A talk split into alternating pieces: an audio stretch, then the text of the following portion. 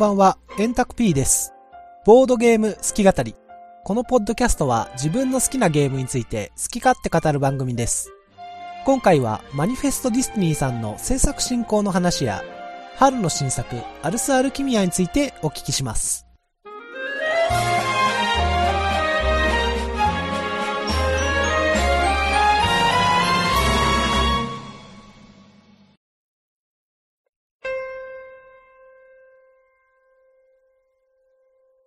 さっきまあ、このシュレディンガーの猫は割とあの、サクッと形としてはできたっていうような話だったんですけども、はいはい。形大まかにできてから、まあ細部詰めていくまで、まあテストプレイがあるわけですよね。はいはい。それはどれぐらい時間をかけてやるもんなんですか？うん、まあテストプレイもやっぱりあの、割と現入校直前までは、いなんかすごくやってるわけなんですけれど、ええまあそれでもやっぱりあの、1ヶ月2ヶ月ぐらいほうは、ほうほうほうほう。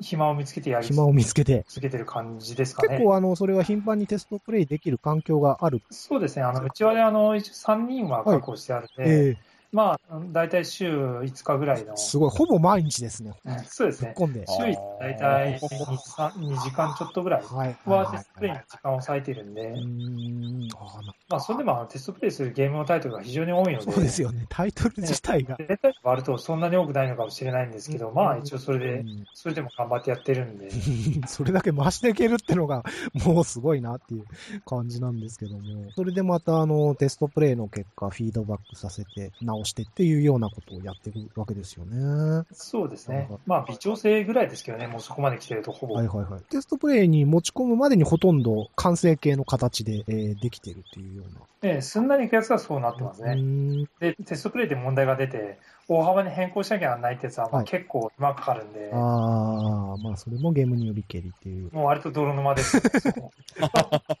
最終仕様がなかなか決まらないっていう。ね、ゲームとして世に送り出すためには、あの、イラストも載せる必要があるじゃないですか。はい。そうなると、それはいつ頃っていうか、まあテストプレイと並行して発注お願いするっていうような感じになるんですか？そうですね。まあ基本には、うちはイラストはは外部に全部。お願いしている、まあ自分でもたまにやるんですけど、外部に、外部にお願いしていることはほとんどなので、うんまあ一応あの外注の時のスケジュールは結構長めに切ってあるので、はいはいはい。まあ最長星最短2ヶ月ぐらい。うん。で、大体なんかあの、よスケジュールを組んでいるので、はい実際問題テストプレイ始めるとほぼ同時ぐらいになんかこう発注しますよはね。はははは。じゃあ本当にもうテストプレイをする頃にはもうコンポーネントの構成みたいなのはほとんどバッチリ決まってるっていうような感じなんですね。そうですね。大体そこぐらいまでなんかこう進んだら、あとはまあ、調整すればなんか大丈夫っていううん。段階なんで、あ、そう、そういう段階じゃないとね、発注もね、うかつにそこで問題があるね。と、ああ、なんかイラスト発注してても、これ、これこういう風になってるから、はいこうでしかできないからどうしようみたいな、それっぽい、こう。状況に陥るわけですよ。泥沼っすね。そんなこと。えなるほど。ってことはもうゲームマーケットに出るようなゲームっていうのはもうその3ヶ月とか半年前ぐらいにはもうほとんど形になって、まあルールとしてはほとんど形になってるっていうような。えそうですね。まあ、大体そんなもんですね。はい。ゲームマーケットのブログね、同人サークルさんが書くのを見ると、大体あの今ルールの最終 なんとかやってますとか、ルール印刷してますとか、うん今もルールの調整してますみたいな、そういうギリギリのなんか進行があるのをよく見るっていうか、まあそれが大部分なのか、なんかね、割合としてどれぐらいあるのかっていうのはよくわかんないんですけども、そういう話をちらっちらと目にはするんで、それに比べるともうきっちりとあのまとまってるっていうか、そういうところがもう全然違うなっていう。まあ、うちは、あの、スケジューリングはものすごく僕は気遣ってやっほうほうほう。てるんで、あ大体ゲ今で、今、あの、なんか、作業しているのは、あ、え。実際、あの、ゲームマーケット春のものではなくて、はい。秋のものだったり、はい。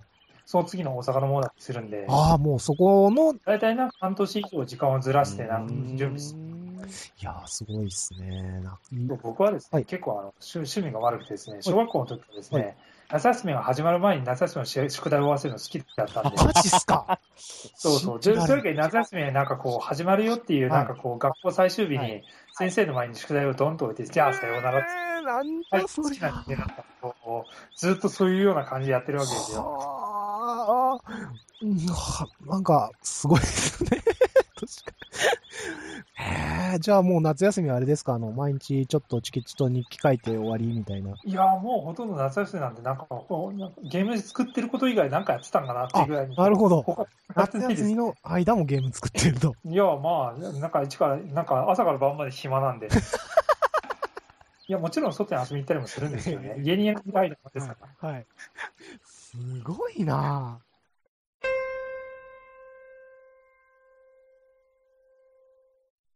シュレディンガーの猫もそうだったんですけど、シンプル500シリーズっていうことで、あの、箱が今まであの、マニフェストディズニーさんの箱ってちっちゃい箱だったじゃないですか。はいはいはい、がはい。今回、なんていうんですか、あの、ファミコンのパッケージぐらいのサイズの箱になってますよね。はいはい。これはどういう意図でこうしたんですかね？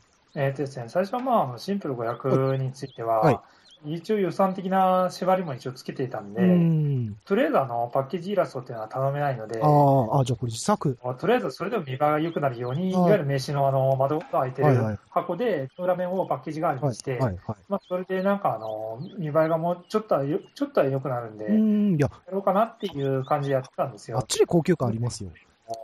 小さいし、はい目立目立ちにくいっていうか、要はあのうん、結局その箱自体にゲームの説明とか書いてあるわけじゃないのでそう、ですね。初見の人とかこれどんなゲームって絶対わかんないああ、確かに確かに。で、うん普通はそういうところに関しては、あの、ポップを立ったりとか、はいはいはいな解解説を何回やったりとか、箱、そもそも箱の中身を出したりとかやるんですけど、うんうちのゲーム、うち、あの、ゲームが多くてですね、ディスプレイ上そういうことはほぼできないんですよね。なるほど。面積がちょっと足りなさすぎて。もう並べるだけでいっぱいいっぱい。並べるだけで一生懸命いっぱいってやはいはいはいはい。と、そもそもじゃあこれ左から右まで説明してくださいって言われると結構辛いんで、そういう要望って結構あります？めちゃめちゃありますね。で、僕もこう、とりあえず説明するためのなんかこう、スピードを磨いてですね、一つのゲームは1分以上かけないみたいな感じで、こう、説明スピードを磨いたりするわけですけど、やっぱりそうなんだと、はでと、まあ、いろいろとなんかこう、自分の中に悩みがあって、で、そこでなんかあの、ちょうどポープルスさんが新商品のスリープの箱をなんか安価で出すよっていうので、コスト計算してみたら、まあ、そんなに今やってる名刺ケースのやつより高くならないことは分かったんで。じゃあ、パッケージのイラストは頼めないけど、これだったらあのゲームの説明とか裏に書けるし、カードサンプルもしてれるし、あとそもそも大きいから目立目立つしって感じで、うん。いいことずくめじゃないかと思って、まあ、飛びついたわけですよ。えええーそしたら、まあ、今回に関しては失敗しましたね。っていうのは、いやえ、なんかあの、箱の構造が結構あの、作成難度高かったんですよね。あ。あ。はい立てるのに、なんか結構時間かかっちゃってあ、いや、そんな時間かかったかっていうと、そんな10分も20分もかけてるわけじゃないんですけど、まあ、思ったよりも手間で、しかもなんか量がかさばるんで、置く段ボールが一つ丸々余分に増えたりとかははははは。して、なんか予想よりもコストと時間がかかってしまったという、なるほこど、なるほど。う、内訳ありまして、ちょっと失敗だったなと思いましたし もうちょっと、なんか、いろいろと、その他の手続きのことを考えればよかったという。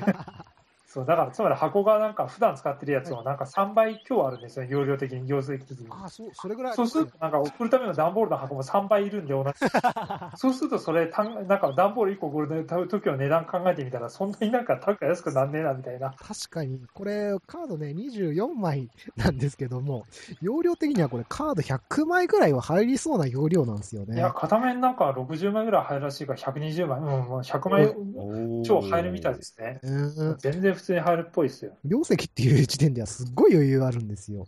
ただ、これ見た目はすごくね、いいなっていう風に思ってて、確かに大きいと大きいで、なかなかデメリットがあって、うまい落としどころ探すのがまたこれ大変ですねち。ょっと難しいですね。まあ、これが僕もやっぱり東京済みとかだったら、はいはい。そんなにかかんないし、多う分ん。もうちょっと良かったんだろうなと思うんですけどね。うーん。は送料自体がかかるので、いはいはいはい。まあその部分カット忘れてました。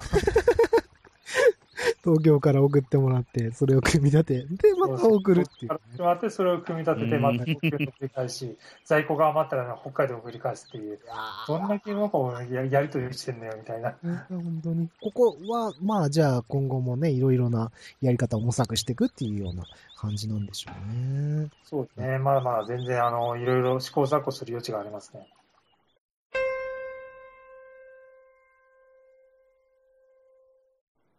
また話は全く変わるんですけども、はいはい。今度あの、アメリカのね、えーボードゲームメーカーの AEG から、あの七英雄物語が発売されるということなんですよね。はい。これは7月にまあ発売予定ということなんですけども、はいはいこ。れはそもそもどんな経緯で発売するすよっていうような話になったんでしょうか？そうですね、まあ、とりあえずきっかけっていうのかな、はい現場の2012年春にあの参加したときに、はいはいはい AEG のあの CEO のジョン氏とはいデベロッパーのマーク氏がやってきて、はいブースに。で、その時にあのなんか名刺もらってー、注目していますみたいな話をされたんですよ。おー、す。で、まあ、なんか僕自身が AEG ってそこな、ななんか全然知らなかったんで、はって感じで、こう適当な名前と先生で 終わったんですけれど、ー、いや、確かにあれなんですよ。ボードゲーム好きの中でも AEG って何って人は結構多いと思うんですよ。あ、そうなんですか。うん。まあ、そんなにね、有名なとこじゃないと思うんですよ。一応そういう話があって、はい。で2013年夏のあのアメリカでやってるジェンコンっていうあのコンベンションがあるみたいなんですけれど、はいまあ、そこであのジョン氏が CA 物語を遊ぶ機会があって。その場で即決でなんかやりましょうみたいなのになったらしくて、で。詳しくはそこは詳しく知らないんですけど、あ なんか詳しく、話になったからみたいなこうメールが来て、あ、そうっすか、どういう、なんかありがたい話なんで、どうぞどうぞやってくださいみたいな、こう、えらい軽いっすね。いいんすか、それで。なんかもう、もっとあれじゃないですか。きっちりとした、なんか、これこれ我々はこういうものでみたいな、そういうところから入ってたり え、て。全然別にそういうことはないですよ。なんかメール送ってくれた友人から、まあ、はい AG さんはなんか信頼できるなんかこうメーカーだし、なんか実績もこういうふうにあるからいいんじゃないのみたいな話が来て、いや、別によく知らんけどお願いしますみたいな。よく知らんけど。え、じゃあ、なん、選ばれた理由についてっていうのは、なんか、思い当たるとこあります？さあ、まあ、それはあの今後の今後で、なんかジョン氏が語ってくれると思うんで、ああ、なるほど、なるほど。話すよりは多分その方が間違いないと思います。うーん、まあ、やっぱ一発でね、遊んで、これうちで売ろうってなったからには、すごいなんかピンとくるようなね、魅力があったんでしょうね、確かまあ、多分そうなんでしょはい。いや、すごいっすね。カードの絵とかね、あの、Facebook の方で公開されてるの見たんですけど、めっちゃ見た目アメリカになってましたよね。超アメゲーって感じ。うわ、すげえ、こんなコテコテになるんだって。それはまあ、さすがにあの、AG ってあの、ラブレター、あっちの方で出してる版元なんで、まあ、ラブレターもね、向こうで出した時には割とバタ臭いね、あの、おお姫様？っていうような 感じの絵になってたんで、あれなんですけど、それを差し引いて割と僕は心準備してたのに、見たら、うわ、すげえアメリカンだっていうふうに、驚いたぐらい超アメリカンで。う。えいや、でも僕的にはなんかはいそれ OK なんですけどね。おー超好きなんで。超好き。もうアメリカンの映画なんか大好きなんで。うんもうやっぱね、さっきも洋芸好きって言ってたから、あれですか、ああいうゲームいいねっていう。いやーもう大好きです。合致してきましたはいが。いいっすね。これからね、実際発売されるっていうことで、どう、どうなんですかっていうのも変な話ですけど。いや、わかんないですけど、まあ、日本でこう発売されることはなさそうなので、普通に英語版だし、なんでまあ、日本ではまあ別に対して特にそうするという感じじゃないかと思うんですけれど、まあ、ここで海外でどのような評価評価を受けるかよくわかんないんで、まだ。うーん。いあやー、でないですも楽し、はいはいはいはいはい。でも楽しみですね、これは。注意ですね。ね、どんな風になるかね。また他にもなんか他のゲーム、あの、AEG の方から扱いたいみたいな、そういう話が密かになんか今動いてたりとか、まあ言っちゃ言えないんだろうけど。いや、どうですかね。まあ、そこに関して含めてですよね。ええいや、でもね、これでね、七英物語がね、ボーンと売れたらまた次の話来るかもしれないですね。いや、楽しみですね。まあ、そういうこと、そういうそういう可能性は十分あるあるかもしれそうですないですね。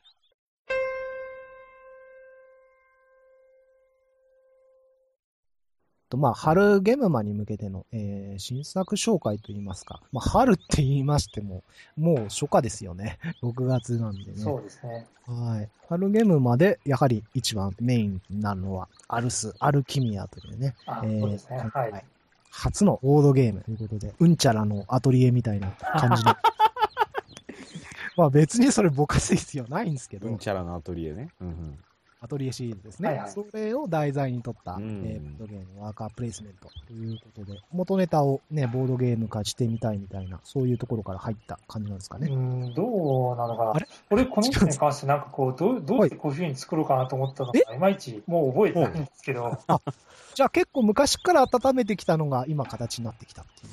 いや、そういうわけじゃないんですね。なんか、なんかとりあえず、なんかいい加減、ボードゲーム1個ぐらい作りたいなって話をして、で、はい。なんか、というのも、なんか、相方と話をしてて、はい。はい。はい。で、じゃあどうするって感じで、じゃあなんか考えるわって感じで、次の日ぐらいに、じゃあこういうのどうっていうふうに作ったぐらいだったんで、ほうほうほう。あんまりなんか覚えてないですね。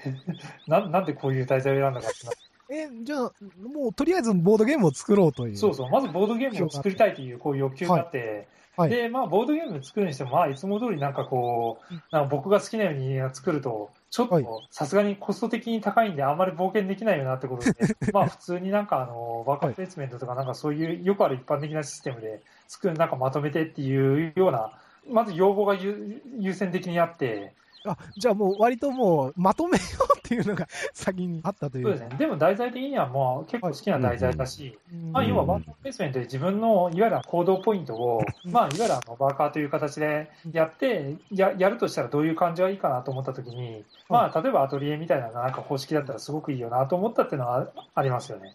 なるほど、なるほど、なるほど。なんかじゃあ、まあ他にも題材としてはなんかいくつかそうそう。例えばあのパワードールみたいななんかこう、あああいう戦なんかタクティカルシミュレーションだって、はい、はい、ははワーカーに変わってたら、なんか結構、いくつか、なんかテロリストがこもるところに中で、こう、職員を配置して、配置して、配置してみたいな感じで、はいやっても面白そうかなと思ったんですけど、受けないんで、はいい。超いいじゃないですか。僕、ロボットゲー超好きなんですよ。ぜひそっちも作ってほしい。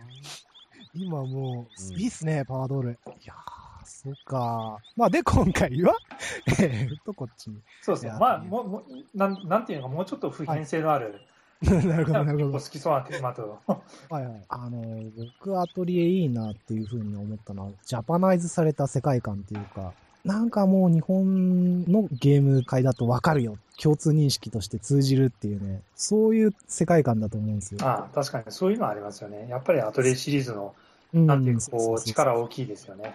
で、そこで、あのね、やりたいことってのを、なんか落とし込むと確かにこういう風になるなっていう、そういうテーマとね、システムマッチしてる感じっていうのが、あの、ルール見た感じでもね、すごく伝わってきて、あ、なるほどなっていう風に思いました。で、今これあのー予約キャンペーンをやられてるんですよあね。はいはい、そうですね。はいと5月26日が締め切り。そうですね。。もう6月1日ですから、ええそそれ以降はちょっともう荷物その時点で発送しないと 死んじゃうんで。はいはいはい。で、これは予約された30名の人にもう一個、アルス・アルキミアをプレゼントします。まあ、正確にはあの予約された全抽選で全員の中から30名抽すごい選で30名、もう1個プレゼントですね。はい。これ語気じゃないですよね。30人の中から抽選で1人とかそういうのじゃなくて、全然違います。30人ですよ。はい。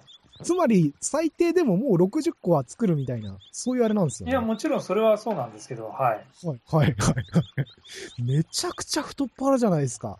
これ、ボードゲームだから、やっぱ相当あれですよね。今までのゲームよりもコストっていうか、ね、かかるのに。それで、さらにドーンとプレゼントしようっていうのは、すごいっすね。いや、とりあえずあのボス、ボボードゲームはあの単価下げるためには結構すらなきゃいけなくて、はあ、はあはあはあはあ、で、まあ、うち的にはあのいつもの実績から言って、ちょっとどう考えても余るよなっていう、あでまあ、余っては捨てるぐらいだったから、まあ、なんかプレゼントした方がいいかなっていう、あ、なるほど。はい、そういう理屈によりそういうキャンペーンが組まれているんで、皆さんはそんなに気にしていただくほど、なんか大層な理由ではないんですけど、正直言うと。コスト的な都合の話が割とあ大きいみたいな、そういう話なんですね。当たったらラッキーみたいなね。そうですね。仮にですね、なんかこう、は60人の方が予約されたとしても、2人に1人当たるんで結構あると思いますよ。そうっすよね。あの、今予約されてる人の数見ると41人なんですよ。あそうですだ。からまだかなりの確率で当たりますよね。そうですね。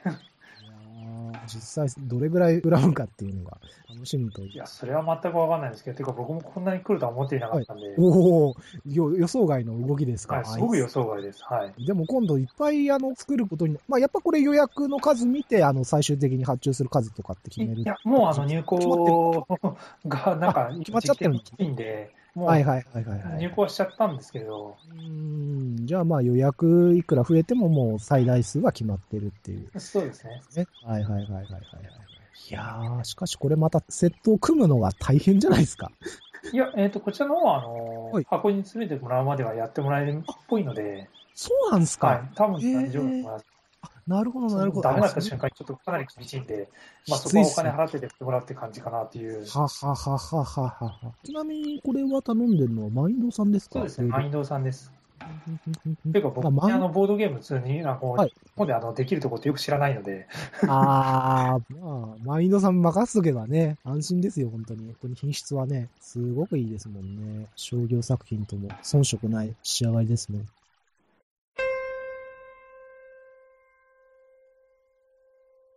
で、僕ちょっとあの、ルールも読ませていただいたんですけども、細かい話というか、ちょっと気になった点をお聞かせしてもらっちゃってもいいですか、あ全然別に問題ないですよ。はい。あの、このゲーム面白いなっていうふうに思ったのが、工房カードあるじゃないですか。はいはまあこれあの、4人だったらそれぞれ4枚配る。まあ、それぞれ一人一人に1枚ず1つ。人1枚はい持ってるっていうような感じですよね。で、それで行動順とワーカーがあの追加でもらえる数っていうはいのが、はい。決まってると思うんですけど、これは1、2、3、4っていう数字で、ワーカー増える数もプラス1、プラス2、プラス3、プラス4って感じなんですか？そうです。おじゃあ4番手の人はもう最初にもうワーカー4個増えて、その状態から始まってる。はい、そうです。でもその代わり、あの自分が欲しい仲間とか依頼とか、もしくは探索したいところは他人に取られてしまうとう、いうんそうですね。高いですね。順番が 4,、はい4なんで。結構こういうワーカープレイスメントだと、後手番はもう問答無用で不利っていうのが結構多いんで、そういうところに比べると、結構あの、後ろの手番の人にも、なんていうんですか、フォローが効いてるっていうか、そうですね。まあ、実際には、あの、なんだろう、こう、有利不利はない方がいいなと思ってたんで、ううんん。後ろの人の方は、まあ、機会が少ないけれど、ワーカーが多いっていうか、要は体力があるっていううん。形で、まあなんとかバランスは取れないかなと思って、こう、一応、試行錯誤はしてみました。なるほど、なるほど。これちなみにあの、ワーカー減るっていうことはないってことですよね。あの、広場とか置いたワーカーは全部また手元に戻ってくるそうです。基本的にはワーカーは増える一方なんですがごくごく稀に減ることも、ああ、なんか、仲間とかなんかであったりそう。ですね。仲間で一時的に増えて、そいつがいなくなると一時減るっていうのがあるんで、はいはいはいはい、はい。一時的に増えた分が減るだけなんで、実際には減ってないんですけど、うんまあ一応そういう状況は発生、発生はしてます。だからこれ面白いのは最初にあの4番手取るともうゲームの最後まで割と、えー、ワーカー多めにプレイできる。次にもまた4番手取るとまた4個増えるっていう感じなんですか？そうですね。まあ、ただし、あの、ワーカーには最大数が決まっているんで、あまり4、4続けてもしょうがないんですけど、そうですね。20個が限界っていう風な話ですよね。でも世の中にはですね、はいその、増えたワーカーを、はいなんか、いわゆる素材に、好きな素材に変えてくれるっていう、ひたすらひたすらずっと4番取って余った分は全部、はい。なんか売り飛ばして素素材にするみたいなはい。戦略もちろん可能なんで、いろいろな遊び方があると思います。あそれ面白いですね。そういう仲仲間ですよね。そうですね、仲間ですね。うんでもその仲間は取れるかどうかは、まあ4番手なんで分かんないっていう。そうですよね。これ、だって仲間カードが20枚もあるんですもんね。1ラウンドで何人ぐらい仲間雇われるもんなのかっていうプレイフィールはちょっとまあわかんないですけども、一つのゲームではまあ全部出てこないんだろうなっていうような。4人でやると、はいえっと1周ぐらいはしまあ、すね。結構するんですね。ええ結構します。大体依頼、大体依頼も仲間も一周するぐらいのバランスになってるはずなんですあとですね、僕気になったのが、依頼カードあるじゃないですか。で、これの、あの、右上のところにアイコン書いてあって、種類、デイリー、インダストリアル、ミスティック、アカデミックと4種類あると。はいはい。で、このうち、あの、アカデミックの依頼は達成すると受けられる依頼のランクが上がるっていうところで、この一つだけちょっと特別な感じですよね。他はそういうなんか能力みたいなのってある？変わらないですね。ないんですはい。アカデミックだけです。うーん。ってなると、これ結構アカデミックの依頼ってのが重要なんじゃないですか？そうです。重要です。まあ、アカデミックを取るか、仲間を取るか。あるいは全部探索するかとか、そういう感じですよね。最初はいはいはいはい。まあ一人だけね、アカデミック取って、で B の依頼ね、受けられるようになれば、これは安い値段で B の依頼をね、ポンポンって、後手番でも取っていけるじゃないですか。そうですね。うん。だから結構この出方がね、えー、何枚依頼カードでアカデミック出てくるのかっていうのが結構鍵になりそうだなっていう感じがします。これはい、は、い。、分布というか、みんな同じぐらいの枚数入ってる感じなんですか？いや、えーっとですね、基本には、あのーちょっと少しずつ差があって、ほいほいほい。まあ、やっぱりあのデイリーが一番多くて、あーなるほどミスティックっていう感じで、はいはいあの枚数はなんか、総枚数は減っていくんですけれど、はいでも一応あの、例えばランク B とかランク A には偏りがあって、はいはい。まあ、例えばランク A のミスティックが多いとか、うーん。そういう感じになってますよね。うーん、なるほど、なるほど。で、実際にはあの、いわゆる種類ごとのボーナスがあるんで、ええええ依頼といえども、一応それプラス、なんかやったらなんか 3, 3点とか、そういうふうにおまけがついてくるってことを考えて、意外と良かったりするので、うん。だから、ね、とにかくなんかランクの高いのをひたすら受け続ければいいかっていうと、そうでもないというのは、ランク高い方の依頼の方がやっぱ達成するの難しいような感じなんですかね？難しい、えーとむずそうですね、基本的にははい素材が多いので、難しいのは難しいです。ただし、素材数に対する点数の効率は、ランクが上がるほど、ほんのちょっとだけ良くなってます。なるほど、なるほど。だから同じ素材を集める依頼であっても、ランク B と C では、じゃあ A と B では2点とか1点とか、ちょっと高めなんですよね、ランクの。はいはいはいはいはいはい。で、あと、なんかあのー錬金するときに大成功すると、ランク A の方がボーナスが多くつくんで、でそこで大成功を含め、大成功まで含めると、ランク A を受けた方がそれはお得なんですけれど、なるほどね。これは、あの、視聴者向けの情報というか、所感なんですけども、去年のエッセンで、えークラマーとキースリングが出してた、炭鉱参加っていうゲームがあるんですけど、はあはあれもワーカープレイスメントで、人が置いたところのアクションを実行するには、もう一人余分にワーカーが必要っていう感じのゲーはム。多分、メインのメカニズムは似たような感じのゲームなんですね。まあこれあの、炭鉱から石炭掘って届けて、えー、得点にするっていう感じのゲームなんですけども。はいはい。まあでも炭鉱参加っていうのはすごいあのテーマがいかにもドイツ芸らしい題材っていうか重厚ですよね。炭鉱参加ってゲームはあれですね、炭鉱掘りと鉄道のゲームね。そうね、そうそうそうそう。ね、ベッタベタだよね。好きだけどさ、そういうの。でも個人的にはね、はいなんかどっかで自分以外にも似たようなこと言ってるような人がいたような気がするんだけど、パッと見の見た目とか、あとこの仲間カードとか、そのカードを取っていくところとかがね、個人的には大聖堂に似てるかなっていう。印象がほ。ああ、まあ大聖堂の、ね、あるかな仲間みたいなのいたしね。うんうんう。うんん。まあでも大聖堂、メインシステムが割とおもおもろいっていうか、行動する順番をね、袋から引いて決めるっていうね。まあ、それはあの、ちゃんとね、早い行動はお金かかるっていう風に感じで、バランスはまあ取ってるんだけど。まあ、それと比べると、こっちは本当はあの、きちっとしたワーカープレイスメントっていうか、まあ、あの、人が置いたところにも置いていけるんで、きつさがないというか、自分がやりたいことを割と、えーできる、ストレスの少ない感じのワーカープレイスメントだなっていう、そういう風な感じはありますね。黒さん、ワーカープレイスメントとかってなんかやってます？いや、全然、いや、ポジティブほとんどやらないんで、結構ワーカープレイスメントってあのー排他的っていうかもう人が選んだアクションが全然もう他の人使えなくなるっていう、そういうのが強いんで、きついゲームもあるね、世の中にはね。うん。操り人形とかは結構やったんですけど、おー、はいはいはいはい。まあ、操り人形をね、カード公開でやるような感じですよね、ワーカープレイスメントって要は。まあ、あと何周するかみたいなそういうのもありますけど。うんああいう感じで、うん、確かに排他性が、の強さっていうのが結構ワーカープレイスメント重要なところなんですけど、このゲームのポイントとしては、割とあのー自分の好きなことが潰されないで動かせるのかなっていうような印象を受けました。そうですね、まあ、要は単にワワーカーがたくさんかかるっていうだけですね、そうですね。やりたいことがあっても。うんまあでもなんかね、あの、タイミングによってなんか人気のスポットみたいなね、なんでこんなところに人集中するんだよみたいなね、そういうこともあったりするんでしょうね。特にあの、ねね、最終ラウンドとか、錬金ロカードのところにすごい人集まったりするんじゃないですか、これ。うん、まあ、結構集まったりっていうか、年金度高くなるんですよね、最終、最終段ね。最終段階は。やっぱりあの最後に大成功して、はいはいはいはいあはい。の、うん得点を稼ごうというと、結構みんなそこにワーカー突っ込むと、あれ、なんかあんまり安い人いないのにすごい高いぞっていう。ああ、そっかそっか。そうというわけで、まだなんか作らなくても大丈夫だろうと思って探索とかして、あなんかわ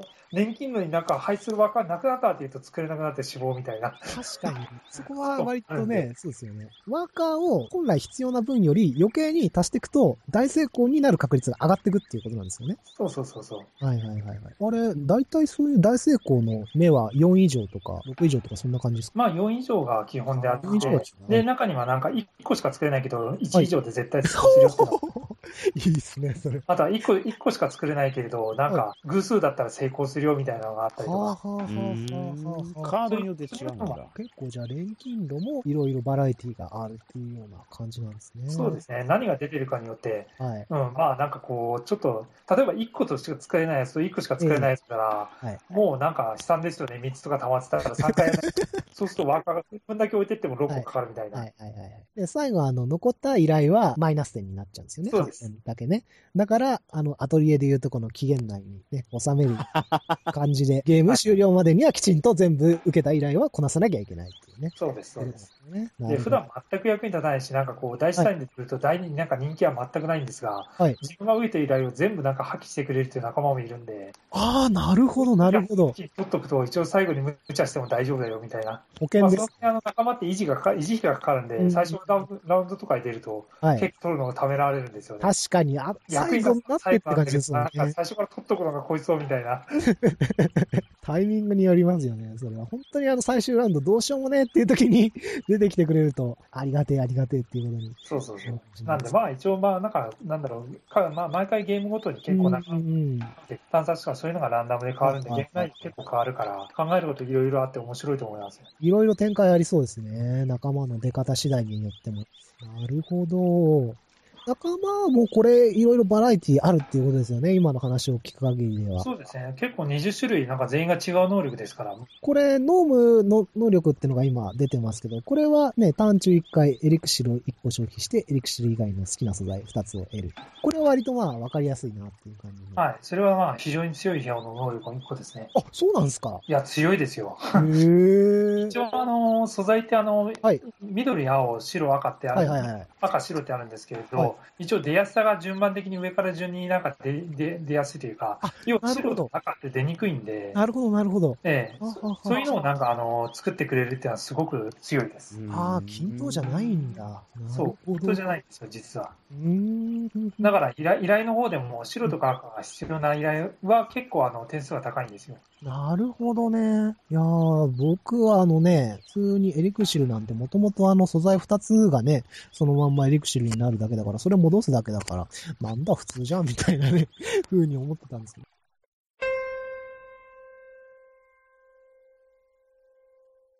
あの、ゲームマーケットの大阪で、えー、頒布されたタイトルが、ね、いくつかありましたけども、それは、あの、ゲームマーケット春にも持ち込むというような感じなんですか、まあ余裕があればですよね。余裕があれば。まあ、余裕なんだろう、こうと、とりあえず新たに作らなきゃいけないっていうのもあるし、ああ、はいはいはいまだ組んでないっていうことですそうですね。まあ、とりあえずあの、ゲームマーケット春の分もはい、ちょっと用意がどれぐらい時間かかるかって、ボードゲームもね、あ、そっか。まあ、見えてこないところがあるんでそれがうん見え、確かにね、そっちが片付かないことにはっていうような感じですね。ちょっと経験とそこら辺動けないんで、あははは。まあ、ここで何個持っていくみたいなことは言えないというようなことですね。そうですね。ちょっとどれぐらい用意できるか全くわかんないです。うーんということで、あの、ゲームマーケット大阪行けなかったけど、このゲーム欲しかったのにっていう人は、ね、ゲームマーケット春始まったらもうバーッと、えーマニフェストディズニーさんのブースに向かっていかないと、ひょっとしたら目当てのゲームが買えないかもしれないということですね。いや、どうなんであしょう。と、家サブで委託があるんでしたっけ？ゲームの。いや、今、あの、上なんか一応残った分とかさせてもらっているんですけれど、はいまあ、基本的にあ新たに作って、あの、委託お願いするっていう余力あるかどうかわかんないし、うん、ななんでまあ、一応、あの、毎回必ずやってるってわけではないんですけど、うん今じゃあ、あの、イエローサブマリンにあるのはどんなタイトルなんですか？ね今あるのは、あの、はい大阪でなんか売れ残った分を、はいそのまま右から左へ流したっていうので、あ、じゃあ大阪に、なるほど。えー出たのはイエローサブマリンなら、そうですね、はい。はいはいはい。あ、なるほどなるほど。じゃあそちらの方でもお買い求めいただけるということですね。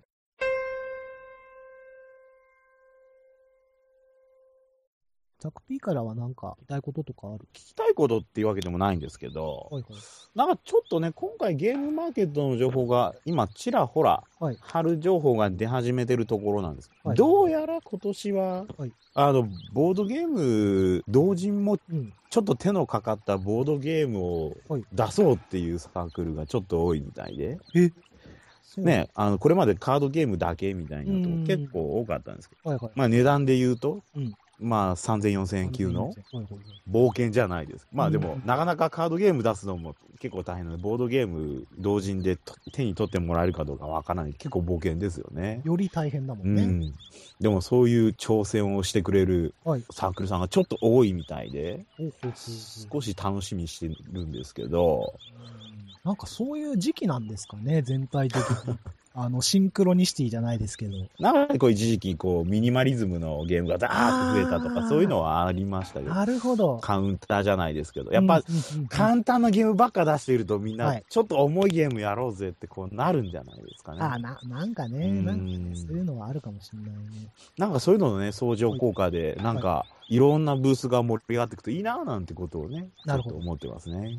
うんと、今度はゲームマーケット、春に、えー、向けてというような感じですね。まあ、これから、実際あの、部材が上がってくるっていうか、本格的に忙しくなってくるのは、もうちょっと先っていう感じなんですかね。そうですね。もうそれが手元に来たら、あとはもう作っていく作業に集中っていうような。ええー、まあ5月の多分下旬ぐらいになると、はい、もう、てんやわんやの。てんやわんや。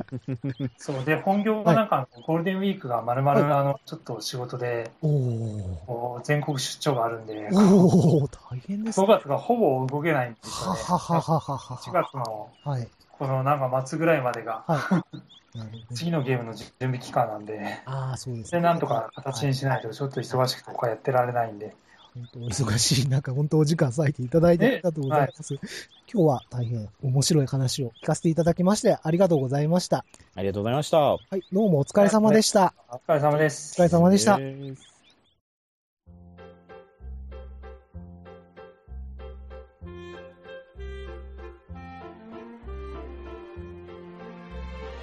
はい。というところで、今回の好き語り、一旦区切りとさせていただきます。途中で紹介がありましたアルスアルキミアの予約キャンペーンですが、予想外の好評で締め切りを早める可能性もということなので、気になる方は早めのチェックをお勧めします。それでは、